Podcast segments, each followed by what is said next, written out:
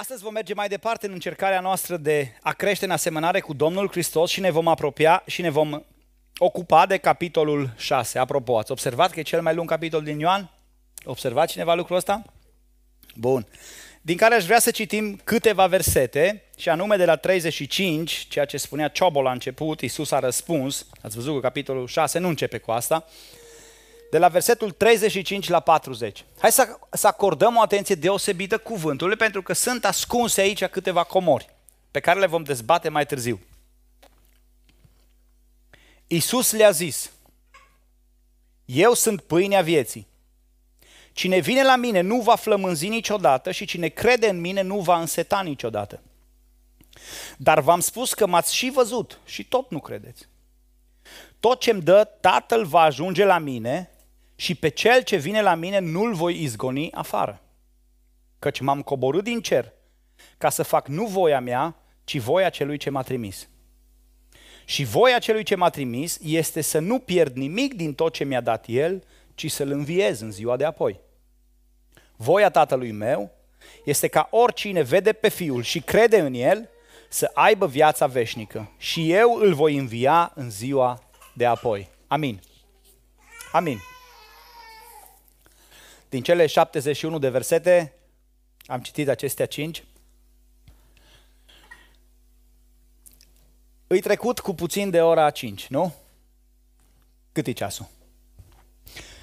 Și pe la ora asta, spune englezul, e timpul de un ceai cu niște biscuiți. Sau, uh, cum ar spune Henny, e timpul de o cafea cu prăjiturică. Noi am uh, beneficiat deja și de ceai și de cafea și de ceva biscuiți ca să începem la timp slujba de închinare. Dar cunoscându-vă pe mulți dintre voi, cunoscându-vă cât de cât, aș vrea să vă pun o întrebare. La câți dintre voi vi un pic foame? Da? Câți dintre voi simțiți așa o mică dorință de a mânca ceva? Cu carne, dacă se poate.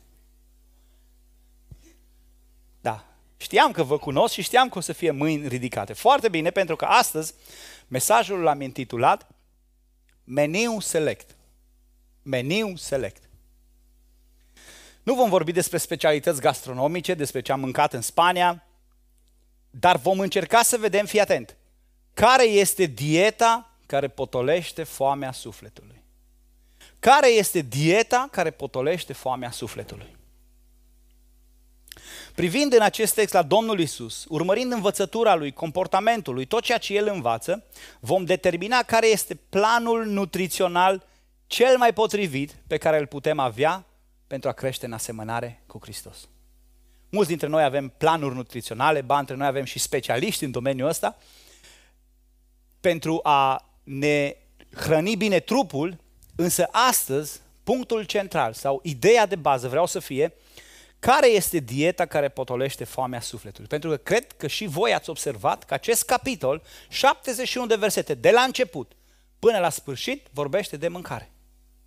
Ați băgat de seamă? Pâine, pești, mâncați, mâncați aici, mâncați dincolo, nu mâncați. Și fiecare ființă umană este caracterizată de foame după ceva. După câteva lucruri. Fiecare dintre noi are câteva nevoi care trebuie acoperite cumva, altfel rămânem flămânzi. Și felul întâi al acestui meniu, select, satisface foamea nevoilor existențiale. Foamea nevoilor existențiale. Sufletul omului locuiește în trup. Și ca să ne putem ocupa de suflet, este important să acordăm atenția necesară nevoilor trupului. Mens sana in corpore sano, spuneau romanii, da? Minte sănătoasă în trup sănătos. Prima parte a acestui capitol descrie hrănirea miraculoasă a celor 5.000 de oameni, o minune a Domnului Isus pe care o consemnează fiecare din cei patru evangeliști. Este foarte important însă să remarcăm că în Evanghelia după Ioan, inițiativa hrănirii pornește de la Domnul Isus. Nu vin oamenii să ceară mâncare, nu vin ucenicii să întrebe nimic. În această Evanghelie Iisus vine și spune, hei, cum îi hrănim? Și aș vrea să notez primul principiu, și anume că Iisus poartă de grijă nevoilor noastre existențiale.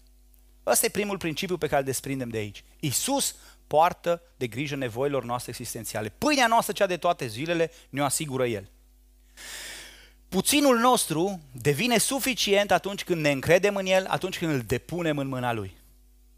Spunea Domnul Iisus cu altă ocazie, uitați-vă la păsările cerului. Ele nici nu seamănă, nici nu seceră, nici nu strâng nimic în grânare și totuși Tatăl vostru cel ceresc, la ora 5 și 48 de minute, le dă să mănânce, le hrănește. Ce minunat este să știm că avem un astfel de Dumnezeu, un astfel de Tată, care poate să facă în mod miraculos toate aceste lucruri, care nu are doar dorința de a ne hrăni, de a ne purta de grijă, și și capacitatea să facă lucrul ăsta. Ca o aplicație practică, directă a acestui principiu. Aș vrea să-ți pui întrebarea. Cât de mult te ocupi, te preocupi tu de nevoile celor din jurul tău? Vrei să crești în asemănare cu Hristos. Hristos a purtat de grijă, din proprie inițiativă. O primă întrebare pe care aș vrea să-ți o notezi și să meditezi la ea. Cât de mult îți pasă de oameni de lângă tine, de nevoi lor după hrană, după apă, după îmbrăcăminte sau căldură sau alte necesități? Un alt aspect însă care este adus în atenția noastră atunci când citim acest capitol este atenționarea, fiți atenți, să nu facem din nevoile existențiale singura prioritate. Să nu facem din nevoile existențiale singura prioritate. Să mai explic. Viața noastră poate deveni o goană nebună după cele trebuincioase, pierzând din vedere că viața înseamnă mai mult decât mâncare, apă, îmbrăcăminte, locuință, căldură, mașină și așa mai departe. Ba mai mult, există un pericol ca venitul nostru la Hristos, predarea noastră, predarea vieții noastre în mâinile Lui, să fie făcută doar pentru că El ne asigură nevoile zilei de mâine. Există acest pericol. A, eu mă duc la Domnul Isus că Domnul Isus are grijă de mine. Doar atât, doar pentru asta. Ăsta e singurul motiv. Căci Isus în acest capitol vine și le atrage atenția asupra acestui lucru. Fiți atenți cum începe capitolul în versetul 2. O mare gloată mergea după el și acum ne spune motivația. Pentru că vedea semnele pe care le făcea cu cei bolnavi. Dar Domnul Iisus, care, așa cum am văzut în Evanghelia după el, știa, își dă seama că aici e vorba de o minciună. Și vine și le spune în versetul 26, adevărat, adevărat, adică în contra minciunii, adevărat, adevărat vă spun că mă căutați nu pentru că ați văzut semne. Ce spunea versetul 2? Că mergeau după el că vedeau semnele. Bine și le spune, nu, nu, voi nu veniți după semne, ci pentru că ați mâncat din pâinile acelea și v-ați săturat. Atâta vă interesa. Chiar dacă oamenii aceștia sau noi, de multe ori, vedem, vedem că Isus este ceva supranatural, că face ceva supranatural, că ceea ce El propune e diferit, e provocator, e de altă natură.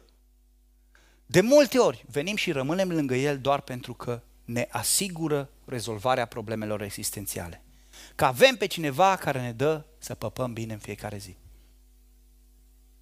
Iudeii, spune mai încolo, că au văzut minunea, n-au tăgăduit-o, au văzut-o. Nu era un lucru pe care să spună, a, nu îl interpretăm. Astăzi, ateii, criticii, spun, da, caută explicații fizice, tehnice, mă, Iisus nu umbla pe apă, el era de fapt pe mal, Iisus nu mulți pâinea, de fapt era multă pâine acolo și încearcă să mintă altfel. Însă iudeii au văzut lucrul ăsta. Și când au văzut lucrul ăsta, s-au dus la Iisus și fiți atenți ce întrebare îi pun. Ce semn faci tu, deci, ca să-L vedem și să credem. Păi bă, oamenilor, dar n-ați văzut? Acum am înmulțit pâini. De ce au pus această întrebare? Și dacă citești acolo contextul, fii atent ce spun ei. Ei spun, părinții noștri au mâncat mană din cer. Moise, prin Moise ei au primit această mană din cer. Însă, fii atent, au primit-o 40 de ani zi de zi. Tu faci treaba asta. Ok, ne-ai dat tu astăzi de mâncare, dar noi vrem în fiecare zi. Părinții noștri au mâncat mană din pustie zi de zi în fiecare zi. Tu faci lucrul ăsta? Cam așa vine întrebarea asta. Pentru că vedem în context, în versetul 34, ei vin și spun, Doamne, dă-ne întotdeauna această pâine.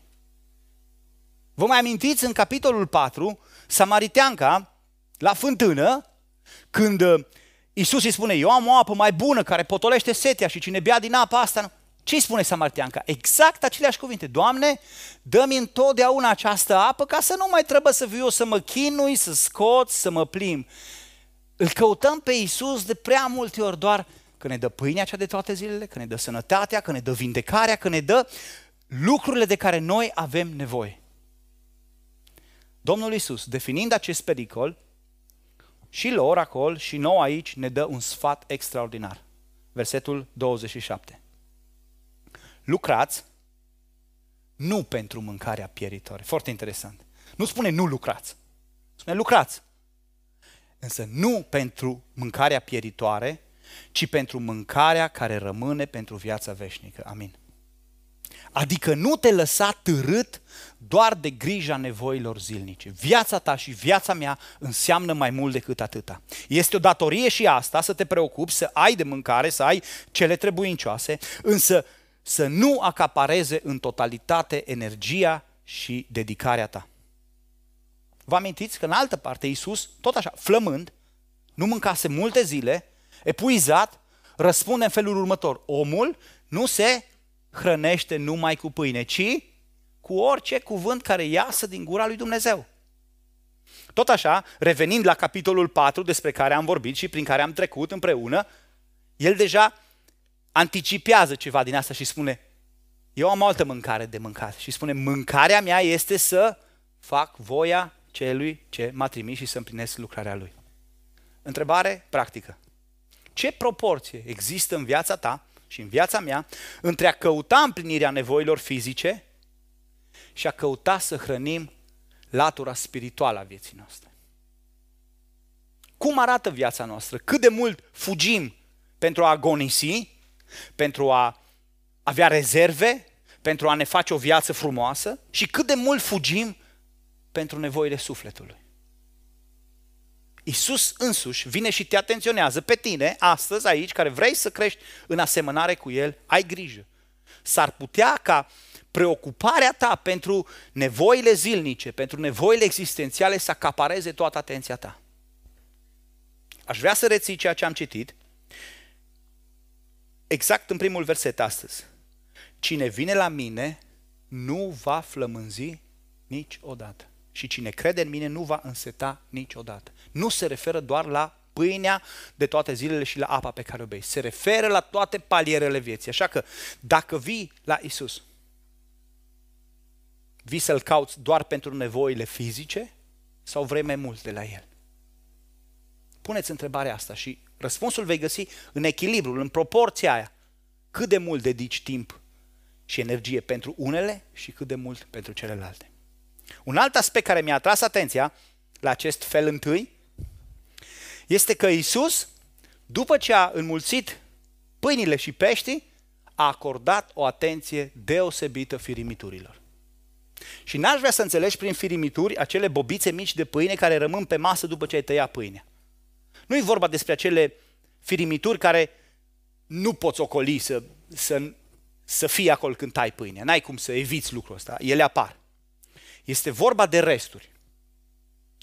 Pâinea a fost împărțită tuturor și peștii de asemenea și oamenii au nevoie de diferite cantități pentru a ajunge la saturație. Unii, unii mănâncă mai puțin, alții mai mult, alții și mai mult. În urma acestui prânz au rămas bucăți pe jos.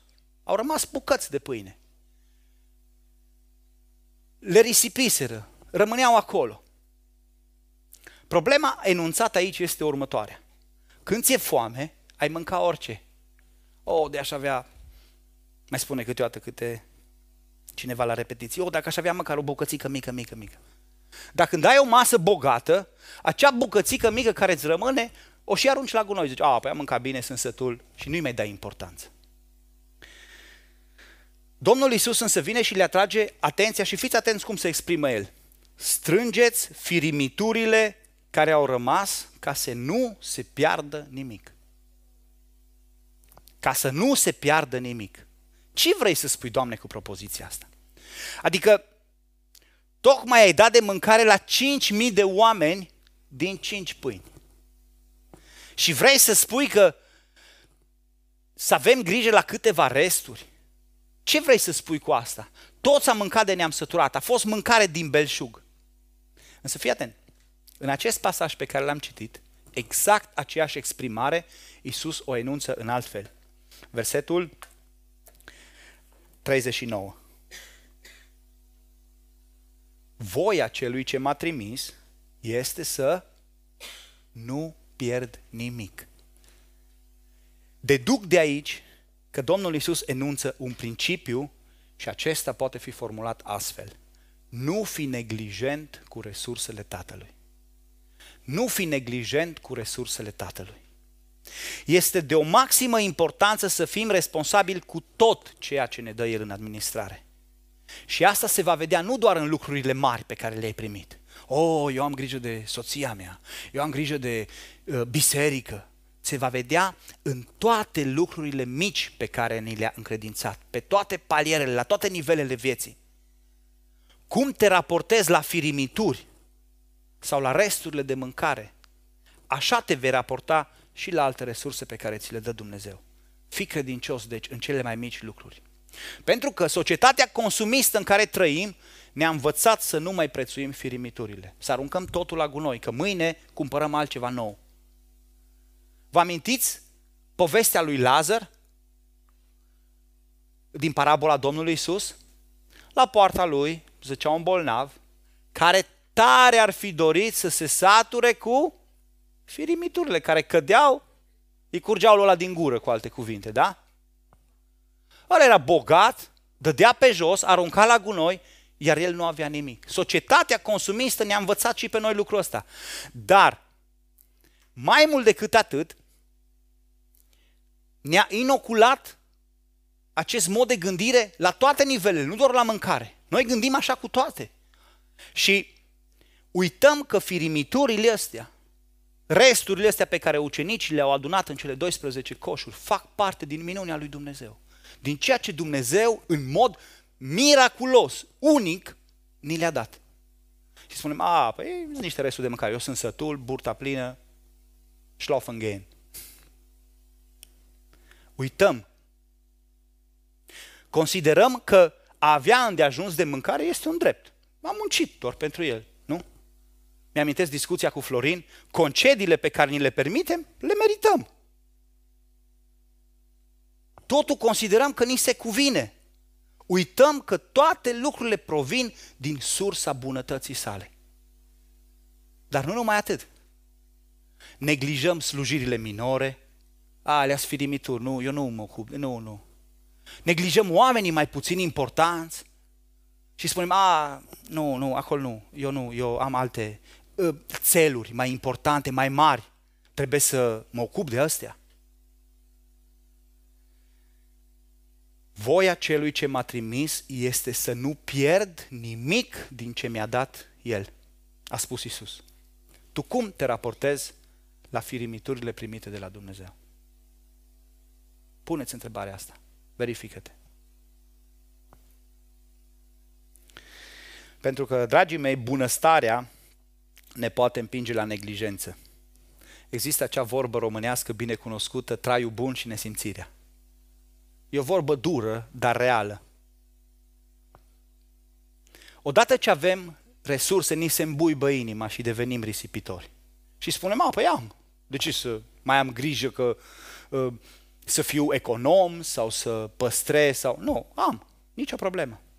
Și când ne merge bine și foamea ne este satisfăcută și nevoile existențiale ne sunt îndeplinite, imediat se naște în om dorința de a-și face un nume de a fi cunoscut, de a da o imagine bună în jurul lui, de a proiecta o imagine frumoasă, de a fi cineva. Ne dorim să, fi, să ne înălțăm, de a avea un anumit statut, de a fi recunoscuți. Exteriorizarea acestui lucru ține într-adevăr de temperamentul fiecăruia și dacă unul e mai extrovertit, imediat va arăta lucrul ăsta. În clasă, profesorul imediat o să-i atragă atenția de mic copil. Vezi că ai anumite probleme. Și dacă ești mai introvertit, Poate nu o să se vadă așa de tare, dar în fiecare dintre noi latent există această dorință. Astfel că felul 2 al meniului nostru vine să acopere foamea după glorie. Foamea după glorie. Pe care fiecare dintre noi o avem în noi. Orice om. Ați observat la oamenii bogați. Când și-au făcut un nume, când și-au făcut o anumită, pardon, o anumită situație, când afacerea li bine și totul merge bine și cât de cât organizat, se bagă în politică. Se bagă în anumite organizații ca să cunoască, să se știe despre ei, să fie cunoscuți. Ceva care să-l ridice cumva deasupra contemporanilor săi. Vedem însă că Isus ne dă un alt exemplu.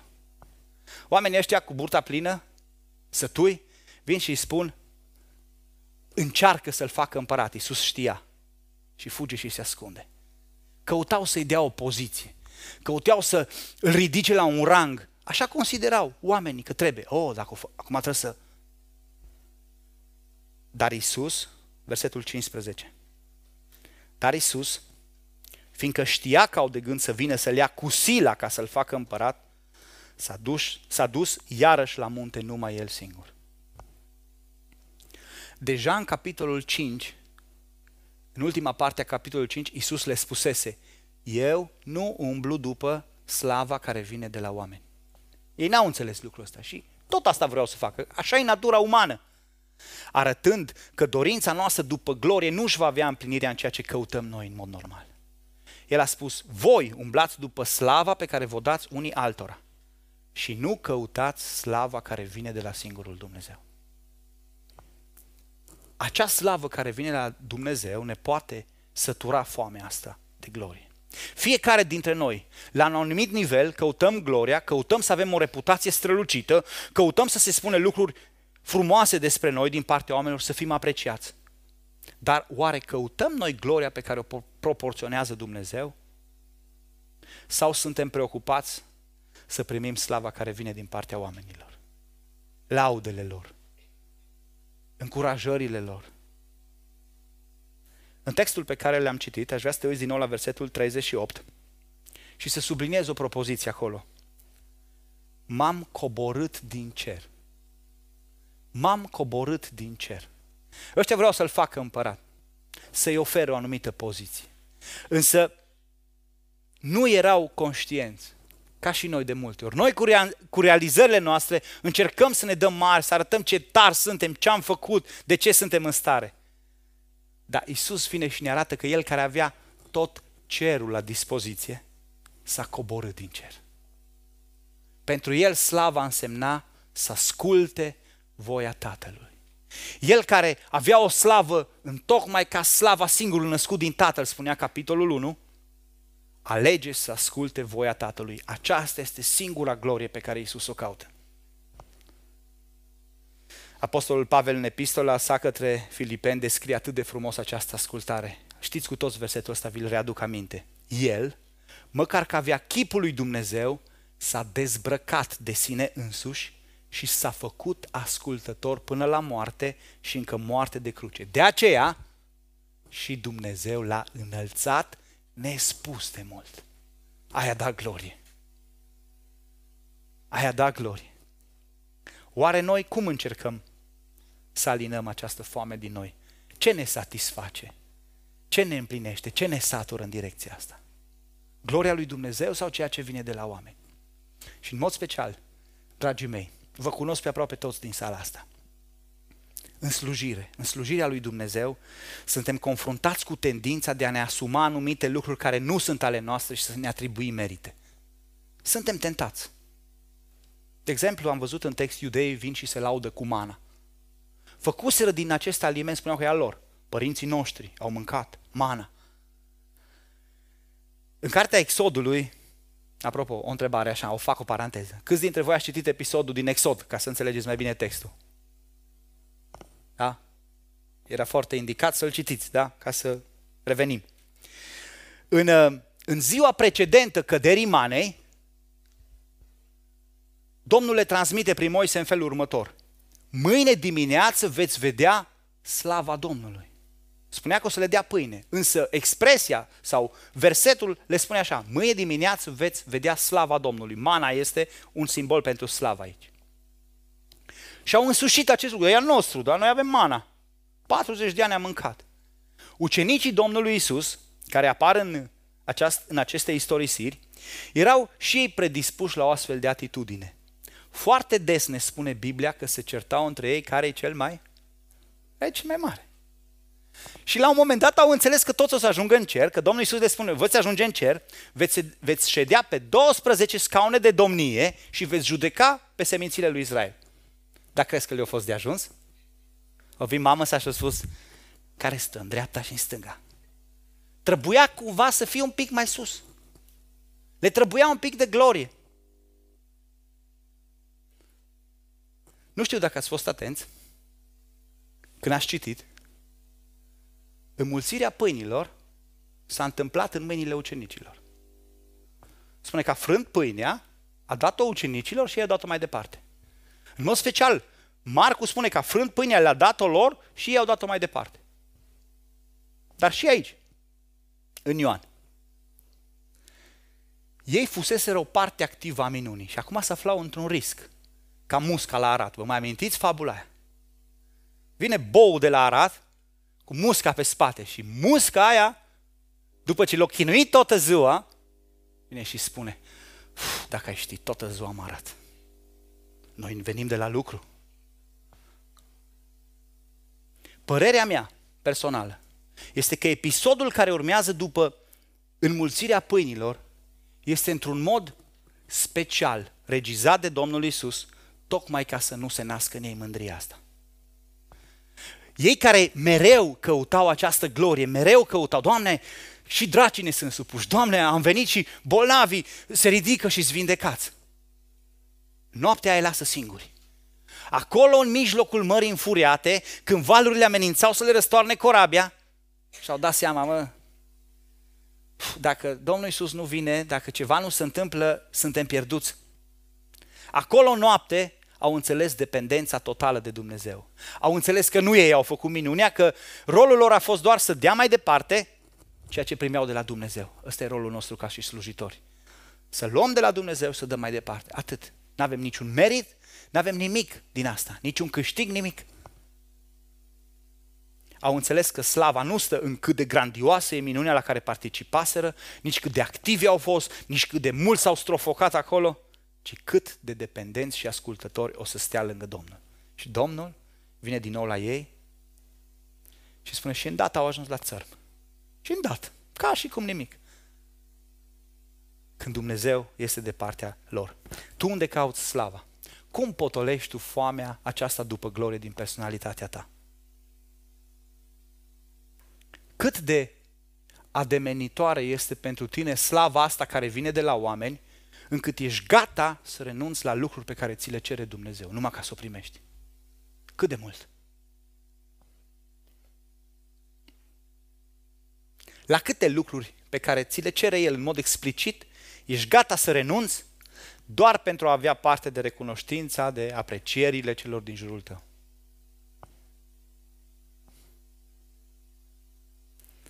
Pentru că de multe ori suntem predispuși să facem aceste compromisuri și să spunem, a, ah, uf, e un post mai bun, e o, e o situație mai bună.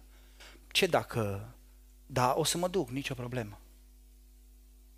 Așa cum am văzut până acum, există mai multe niveluri de, mai multe nivele de foame a sufletului uman.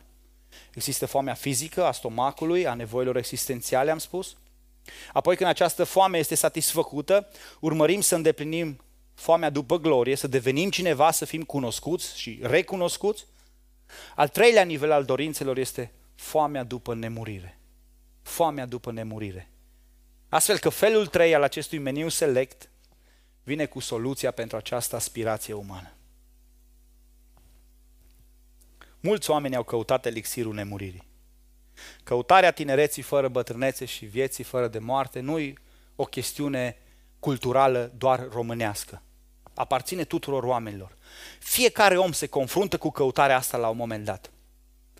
Și mulți oameni care au înțeles că lucrul ăsta nu e posibil, au încercat cumva prin banii lor, prin renumele lor, prin uh, slava de care au beneficiat, să lase ceva pentru posteritate, astfel încât să mai trăiască câteva generații măcar în amintirea oamenilor de după ei. Dacă ei fizic nu pot să trăiască. Astfel că piramidele egiptene ne spun ceva despre faraonul Cheops, care a trăit cu mii de ani în urmă, însă amintirea lui încă este vie printre noi. Uh, Marele Imperiu Antigrecesc încă ne mai spune despre Alexandru Macedon câte ceva. Comunismul ne aduce aminte de Karl Marx și de Lenin.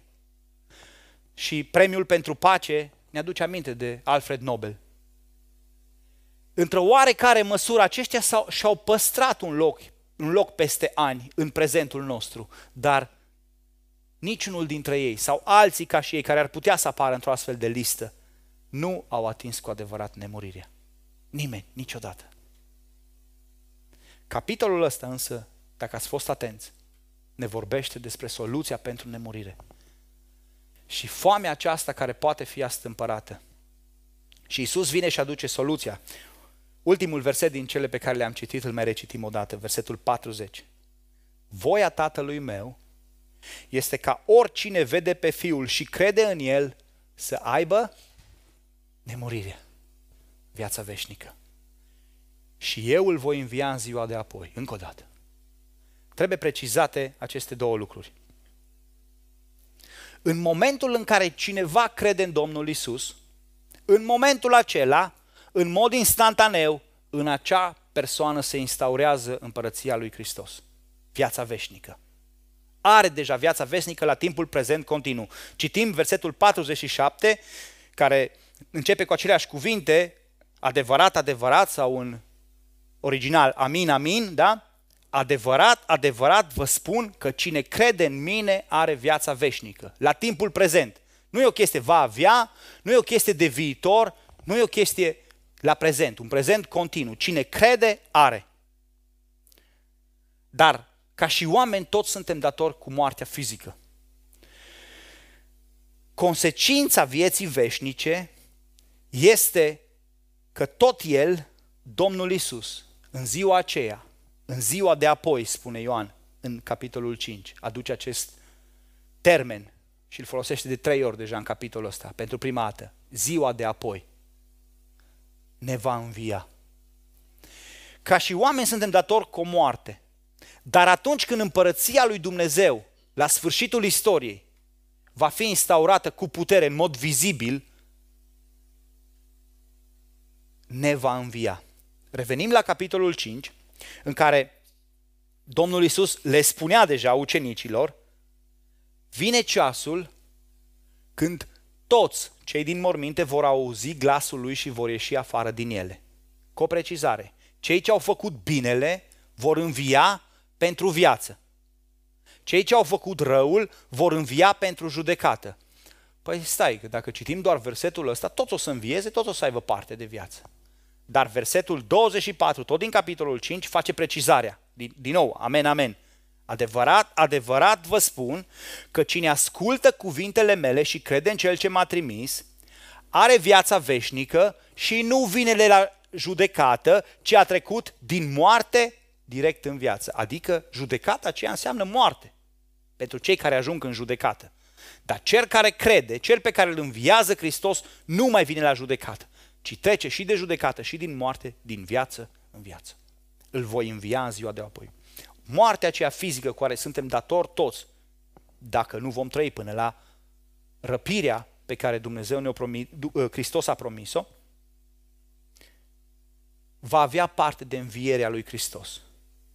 Viața pe care ne oferă Hristos trece dincolo de moarte și de judecata lui Dumnezeu. Viață din belșug de care să ne bucurăm în eternitate. Capitolul 6 a fost împărțit în prima parte în mulțirea pâinilor, după aceea ca o tranziție scurtă, umblarea lui Isus pe ape și partea cea mai vastă a capitolului este ocupată de discursul din sinagoga din Capernaum și discuția lui cu ucenicii. În acest discurs apar câteva cuvinte foarte, foarte, foarte controversate ale Domnului Isus. Dar oferă meniul, soluția pentru viața veșnică. Citim versetul 54.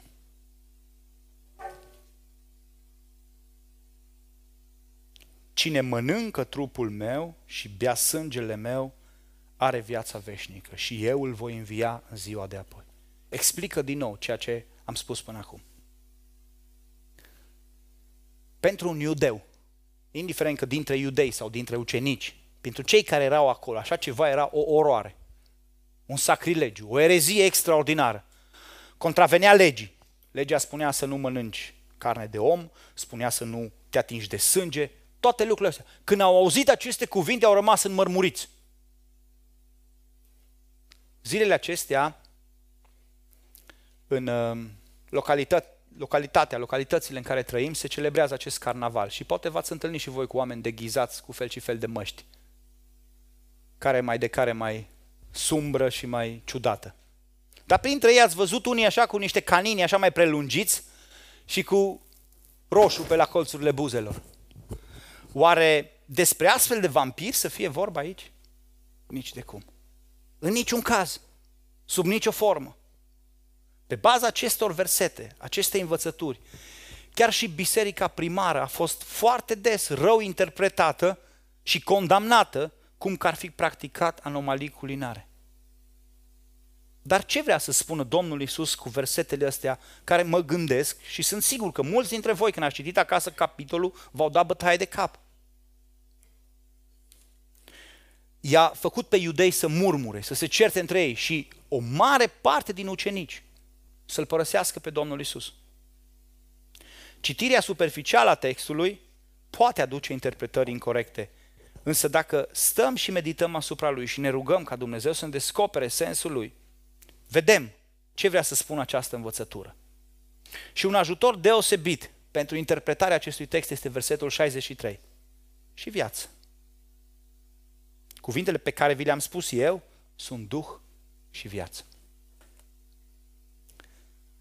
La fel cum mâncarea penetrează fiecare celulă a corpului tău, este preluată de sânge și transportată în toate colțurile ființei tale, tot așa trebuie tu ca și creștin să te hrănești cu învățătura Domnului Hristos.